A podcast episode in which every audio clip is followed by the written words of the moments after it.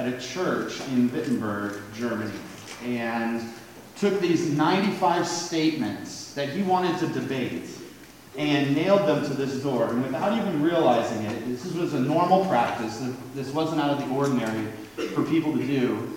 And, and without realizing it, he sparked something, and, and a controversy started. And out of that controversy came a recovery of the gospel of Jesus Christ. So, what had happened was for a long time, the gospel had been hidden or masked by Roman Catholic theology and Roman Catholic doctrine. And what was happening, what was masked, was the idea that we don't become acceptable to God by our own efforts. We are acceptable to God because He loves us. And after uh, Martin Luther nailed these 95 Theses in October, on October 31st of 1517, they started getting circulated all throughout the country. It was originally written in Latin, and they were translated into German and uh, printed all over the country. And people started talking about this. And uh, Martin Luther was part of this uh, order of monks called the Augustinian order. The reason he went into that is because it was the most rigorous of all monastic orders.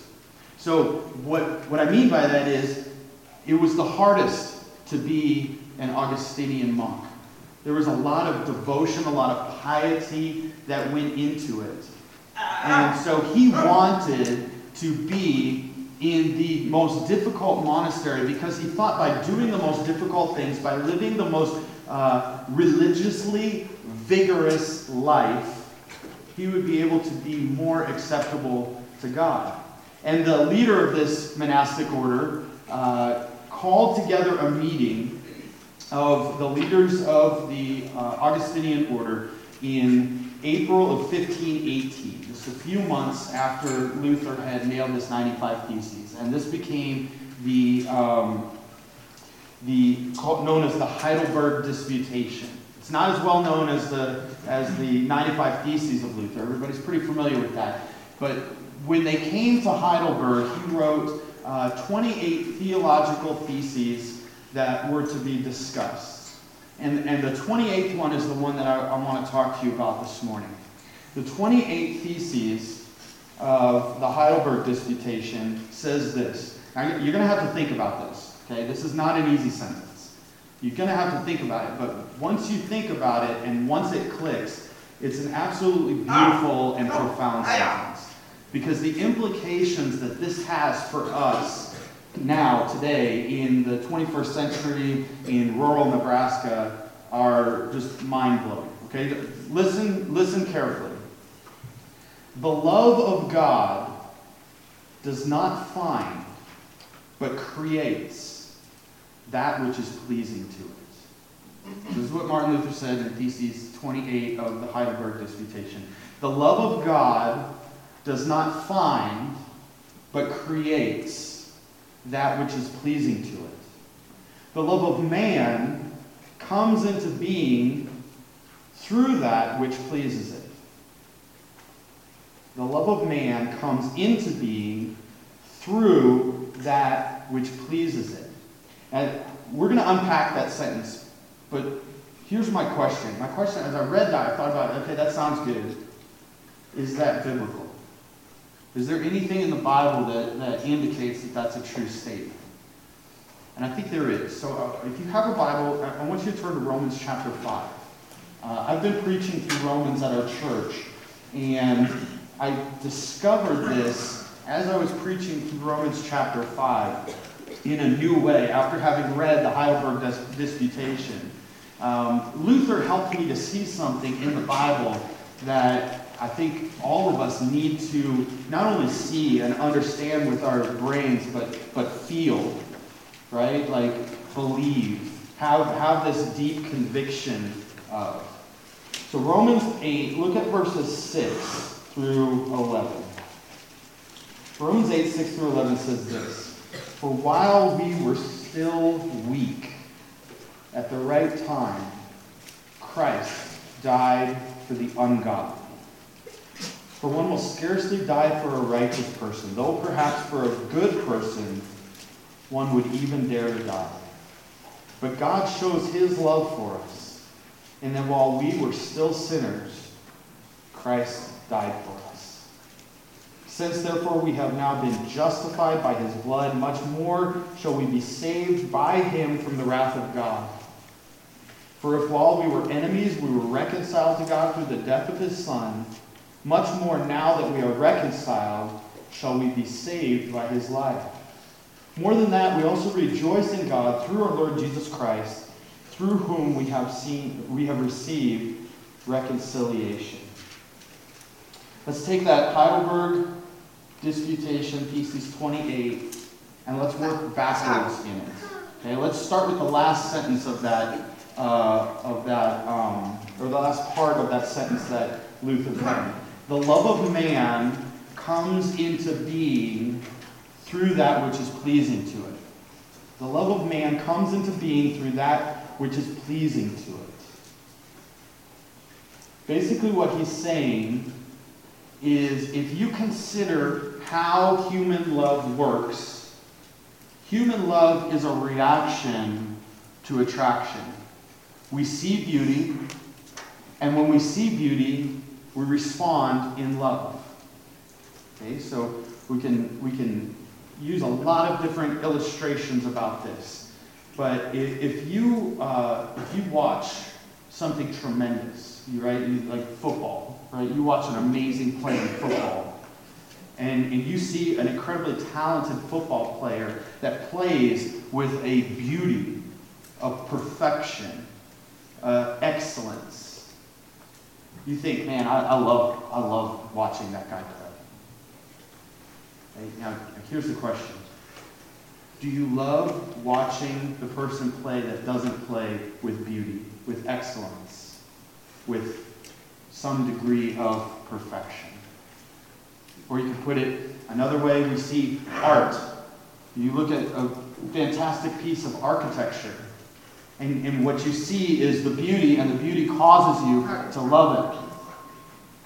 Maybe you've heard uh, your parents talk, and your dad or oh, dad, we'll just go with your dad, uh, is telling you about how uh, he met your mom, and, and he says, "Man, I, I, saw her. She was she was just the most lovely person I've ever seen in my life, and I wanted to take her out on a date." That's how human love works. Human love is a reaction to beauty. We see beauty and we respond in love. So when we think about human love, human love is a response to beauty. But divine love doesn't work that way. Divine love works totally the opposite. Divine love is an action that causes the response of beauty. So God does not look out among his creation, among his people, and look for beauty and then decide to love that. God looks out among his people, among creation, and finds morally ugly people and sets his love upon them, and in that loving of them, they are changed and transformed to become beautiful. That's what Luther's saying. So the last part, the love of man, comes into being through that which is pleasing to it. Look at verse 7 of Romans 8. Paul says, For one will scarcely die for a righteous person, though perhaps for a good person, one would even dare to die. Really, what he's saying is no one dies for evil people. No one dies for morally ugly people. It's hard to find somebody that's willing to lay down their life for a morally ugly person. Let me ask you this. We, live in a post 9 11 culture here, so all of us are very familiar with terrorism and uh, Islam and the, uh, the global war on terror and all of that. You guys have all grown up, for most of you probably, in a world that you have not known a time when we were not at war with terrorism. Would you die for an Osama bin Laden? Would you voluntarily go and lay down your life for an Osama bin Laden? No. Most people wouldn't. Because the love of man comes into being through that which is pleasing to it. We see moral beauty, we see excellence, we see loveliness, and we respond in love. That's what Paul's saying here in verse 7. No one dies for evil people. No one dies for morally corrupt, morally ugly people like you and me. Right? Now, maybe you need to establish that right now. When, when we're talking about morally ugly, morally corrupt people, we're talking about people like you and I. We're not talking about the other people. I'm not, I'm not talking about the people that, that, that go to public school or the people that don't have a Christian family. I'm talking about people like you and me who live in a church environment. I'm talking about people like you and me who live in Christian homes, who read the Bible, who pray. Do you believe that? Or do you think that, man, I, have got some beauty to me? I do all the right things, God. I'm, I'm pretty attractive, morally. I mean, after all, I've never killed anybody. I've never um, gone and robbed a store.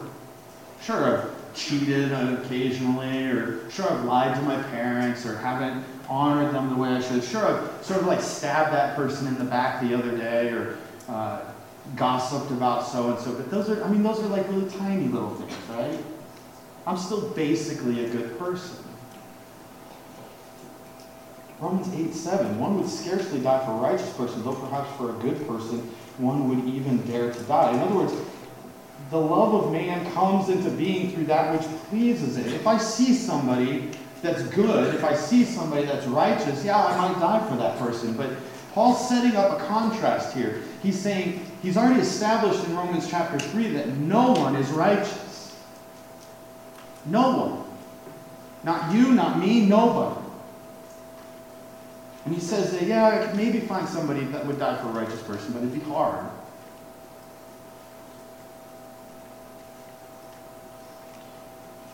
And most of us, if we're honest with ourselves, think that we can become morally lovely on our own. We can clean ourselves up.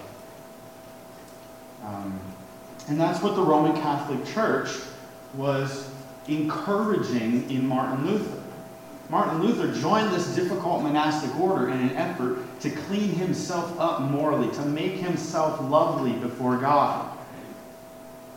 Listen to a quote about Luther in the monastery. In the monastery, Luther was driven to find acceptance with God through works. He wrote, I tortured myself with prayer, fasting, vigils, and freezing. So, in other words, voluntarily sleeping alone on a, uh, on a stone floor without a blanket in the middle of winter. Freezing himself.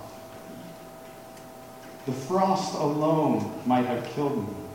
What else did I seek by doing this but God, who was supposed to note my strict observance of the monastic order and my austere life? In other words, he did it so that God would look at him and say, Well done, Martin. I'm pretty impressed. That's pretty good. He said, I constantly walked in a dream and lived in real idolatry for I did not believe in Christ. I regarded him only as a severe and terrible judge portrayed as seated on a rainbow. rainbow. Elsewhere, he recalled, when I was a monk, I wearied myself greatly for almost 15 years with daily sacrifice, tortured myself with fasting, vigils, prayers, and other rigorous works. I earnestly thought to acquire righteousness by my works. Elsewhere, Luther said, if ever a monk was saved by monkery, it would have been me. He was devout. He did all the right stuff. He performed. And he was trying to make himself lovely before God. But what he came to discover was that's not how God's love works. God's love is not a reaction to beauty. God's love is not like human love. God's love gets set on someone and they become beautiful. His love is set on ugliness and turns ugliness to beauty. Look at Romans 8 6 says.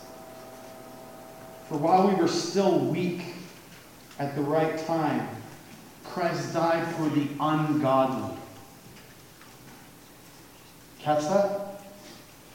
Where are you in this text? What two words in this text describe you and me? Weak and ungodly. That's not beauty. That's ugliness. For at the right time, while we were still weak, Christ died for the ungodly. In verse 8, he says, But God shows his love for us. In that while we were still sinners, in other words, in while we were still weak, in that while we were still ungodly, Christ died for us. See what Paul's saying there? He said in verse 7 that no one dies for evil people. And then in verse 8, he says, But Jesus dies for evil people. Or, to use Martin Luther's words in verse 7, the love of man looks for loveliness and then loves it. The love of man comes into being through that which pleases it. Verse 7. And then in verse 8, the love of God does not find, but creates that which is pleasing to it. You see that verse 8? God shows his love for us. Do you see the contrast between verse 7 and verse 8? You and I would scarcely die for a righteous person. We might consider dying for a good person, but we wouldn't die for a weak or ungodly person. But Christ sets his love upon us and demonstrates that in that while we were still weak, while we were still ungodly, while we were still sinners, morally ugly people, Christ came and died for those people. Why? Because he loved. Do you see how divine love is different than human love?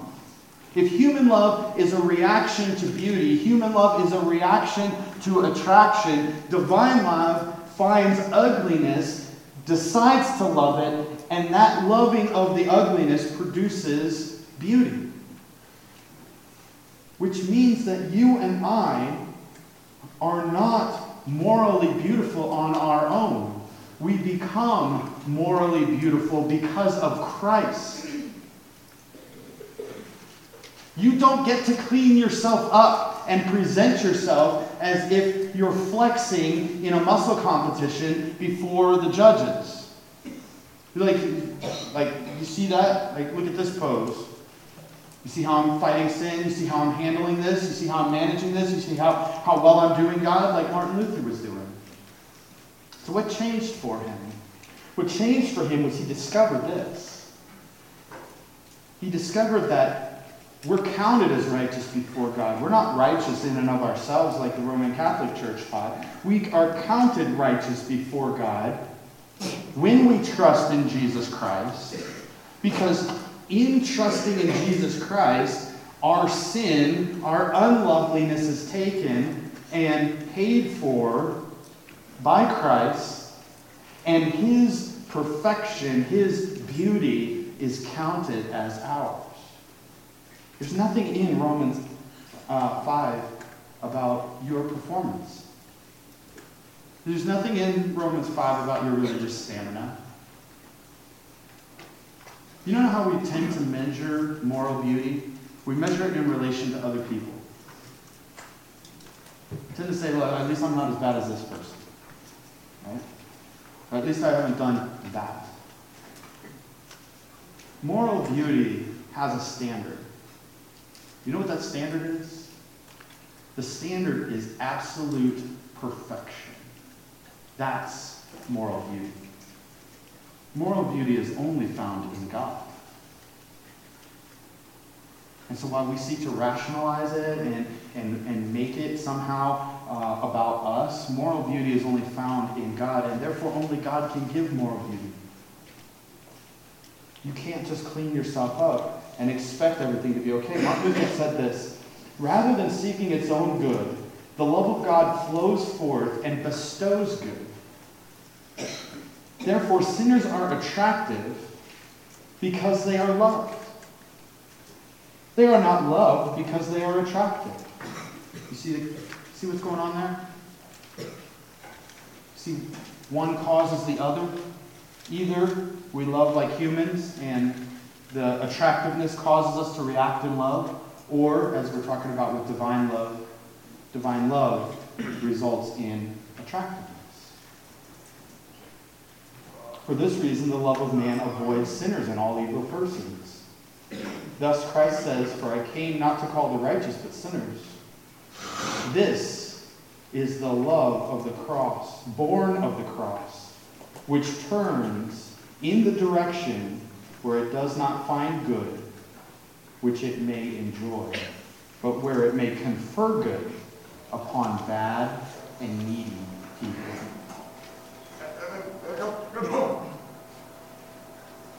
God does not choose the lovely. He loves the chosen.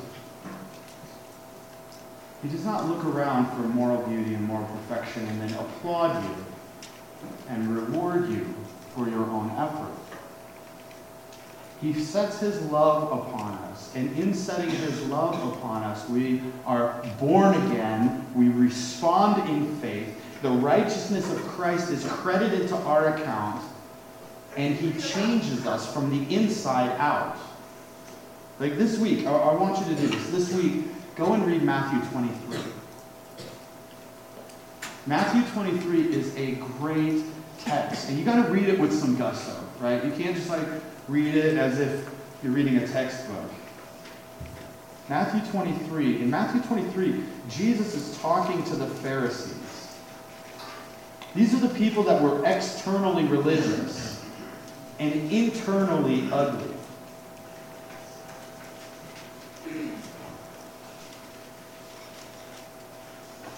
Particular, read Matthew 23, 25. Okay, I want you to read the whole chapter this week. But, imagine what this is right. Like Christ is talking to the Pharisees, the religious people. He's not just like muttering this to them. He's kind of yelling at them. So read it like that, right? You see these exclamation marks in there? Read the exclamation marks. Woe to you, scribes and Pharisees, you hypocrites! You're like whitewashed tombs. Think about it. What is a whitewashed tomb? It's something that looks good outside, and inside it's ugly. Which outwardly appear beautiful, but within are full of dead people's bones and all uncleanness so you also outwardly appear righteous to others. But within, you're hypocrites and lawless. Like the whole chapter is just like these scathing assaults on people that play the religion without loving the object or the focus. So here's what this means for us this means that God sees all of our ugliness. Like, you realize that. You're not hiding anything from God. He made you. He sees everything. He knows everything. He knows what you're thinking. He knows what you're feeling. He knows those deep down things that you suppress, that you don't let come out of your mouth maybe, but that you think and you feel. He knows all of those things. He knows every aspect of who you are. And if you are in Christ, He still loves you. In spite of all of that. In other words, like in Romans 8 1 says, there's no condemnation for those who are in Christ Jesus, in spite of your moral ugliness. But he doesn't, his love doesn't leave you morally ugly. It transforms you. It changes you. It does something within you. So when Christ pays for our sin, he provides us with righteousness, he brings us to the Father, and the evidence that you are loved is not how good you are at cleaning yourself up, but your faith in Christ and love for God. John say? He says, We love because he first loved us. And so his love transforms and enables us to love God and love others. You don't love God on your own, you're an enemy to God. And when God's love collides with your rebellion, his love overcomes your rebellion and produces in you a love for God and a love for others. He starts inside. He doesn't just fix the outside manifestations. He changes your desires, your affections, your, your um, inclinations. He changes what you love and how you love. And that's why Paul can say in Romans 8, what can separate us from the love of God? Could tribulation or distress or persecution or nakedness or famine or sword? And it is written, we are like sheep to be slaughtered. We are killed all the day long. Knowing all these things, we are more than conquerors through him who loved us. For I am sure that neither death, nor life, nor angels, nor rulers, nor things past, nor things present, nor things future, nor anything else in all of creation, including you, and including your sin, including your mess up, is able to separate us from the love of God in Christ Jesus.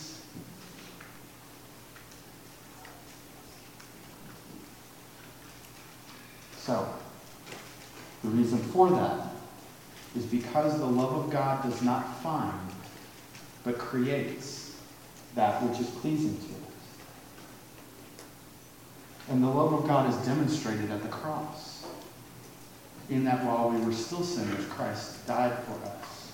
And through faith in Christ, our sin is removed, his righteousness provided, and we are brought before the Father as children who are loved unconditionally and who are changed because we're loved. Jesus said this If you love me, you will keep my commandments. He did not say, If you keep my commandments, I will love you. That's a huge difference. When he says, if, if he said, if you keep my commandments, then I will love you, what has happened is we've just reverted back to the Roman Catholic theology. We've reverted back to Luther before he had his tower experience. We've reverted back to if I perform, then I earn love. If I perform, I'm morally beautiful, and therefore I am loved because I'm morally beautiful. When Jesus says, If you love me, you will keep my commandments, he's saying that the evidence that you have been changed by God's love the evidence that you are loved and that you love God is that you respond by honoring God with your life, by keeping his commandments, not because they're burdensome, not because you're trying to earn something, not because you're, you're trying to merit something. Think about it. You obeying your parents does not make you any more their child than you, than you are if you disobey. I'm a parent. Like, my kid cannot separate herself from me as my child. She can disobey, yes. That does not make her less of my child. If we love God, we keep his commandments from a heart that wants to honor and exalt and praise and worship God. Out of a heart that trusts and acknowledges God and his wisdom and his ways. So, what are some ways that we try to work, that we try to earn, that we try to accomplish a moral makeover? Very easy to think that the gospel and salvation is a simple transaction where if I perform, then God responds in He owes me. That's not the gospel. The gospel is, though I can't perform, and He owes me absolutely nothing, He has freely given me everything in Jesus Christ. Through faith in Christ, I'm reconciled to Him and relate to Him now as a child relates to a father. And because he has loved me, his love is making me morally beautiful. It's conforming me to the image of Christ from the inside out. And I have absolute confidence now that what Paul said in Romans 8 is true. Nothing can separate me from the love of God because that love does not depend on my performance. It depends on just the simple fact that God loves me So, our love for God then is the wellspring of our obedience to God. Close with this. If my child, uh, Finley's my oldest, and she's three, right? we work on things like cleaning up cleaning up the, her toys that are strewn all over. I mean, it looks like somebody dropped a grenade in her toy box and it just exploded everywhere. Toys everywhere. So every night before bed, we, we clean up. That's what we do. And I say, Finley, time to clean up your toys. Pick up all of your books. Yeah. And she goes around and she starts picking up her books. When, when she gets done, is she doing that and thinking, oh man, I did a pretty good job picking up those books? Dad's going to love me now. Or is she so secure in the fact that I love her that even when she misses a book or two, she has no doubt that when she goes to bed, I'm her dad, I'm for her, and I love her. And is her obedience to me an overflow of her love for me? Or is it trying to earn my love? You, you won't understand this until you have kids, but a child trying to earn your love is the greatest insult to your love that you can possibly imagine. The love of God does not find, but creates that which is pleasing to it. The love of man comes into being through that which is pleasing to us. Let's pray.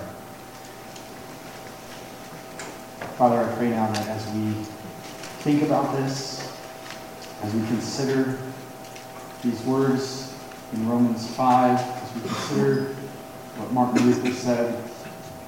Ask, is it true? We weigh it against Scripture. I pray that your Holy Spirit would convict us of areas where we are trying to earn your acceptance, your love, trying to earn your pleasure in us apart from Jesus Christ, where we're trying to perform on our own, where we're trying to muster up our own beauty so that you will love us.